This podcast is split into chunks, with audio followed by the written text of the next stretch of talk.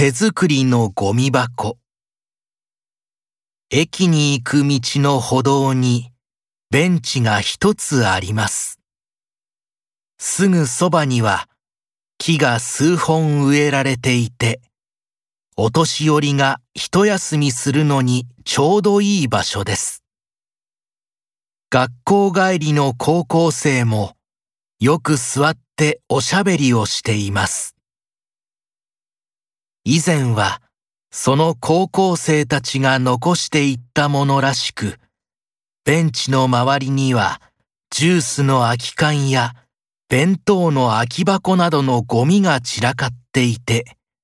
あまり気持ちのいい場所とは言えませんでした。けれども、いつだったか、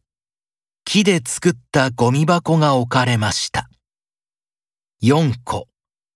それぞれペンキでいろいろな色に塗られ、燃えるゴミ、燃えないゴミ、空き缶、空き瓶という文字が書かれ、かわいい絵もついていました。缶でできた吸い殻入れもありました。そのゴミ箱が置かれてからは、前よりも人が集まってきています。そこに座っていた人たちの話では、近くの高校の生徒たちが作ったということです。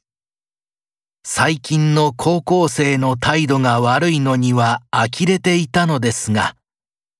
そんな高校生ばかりではないとわかり、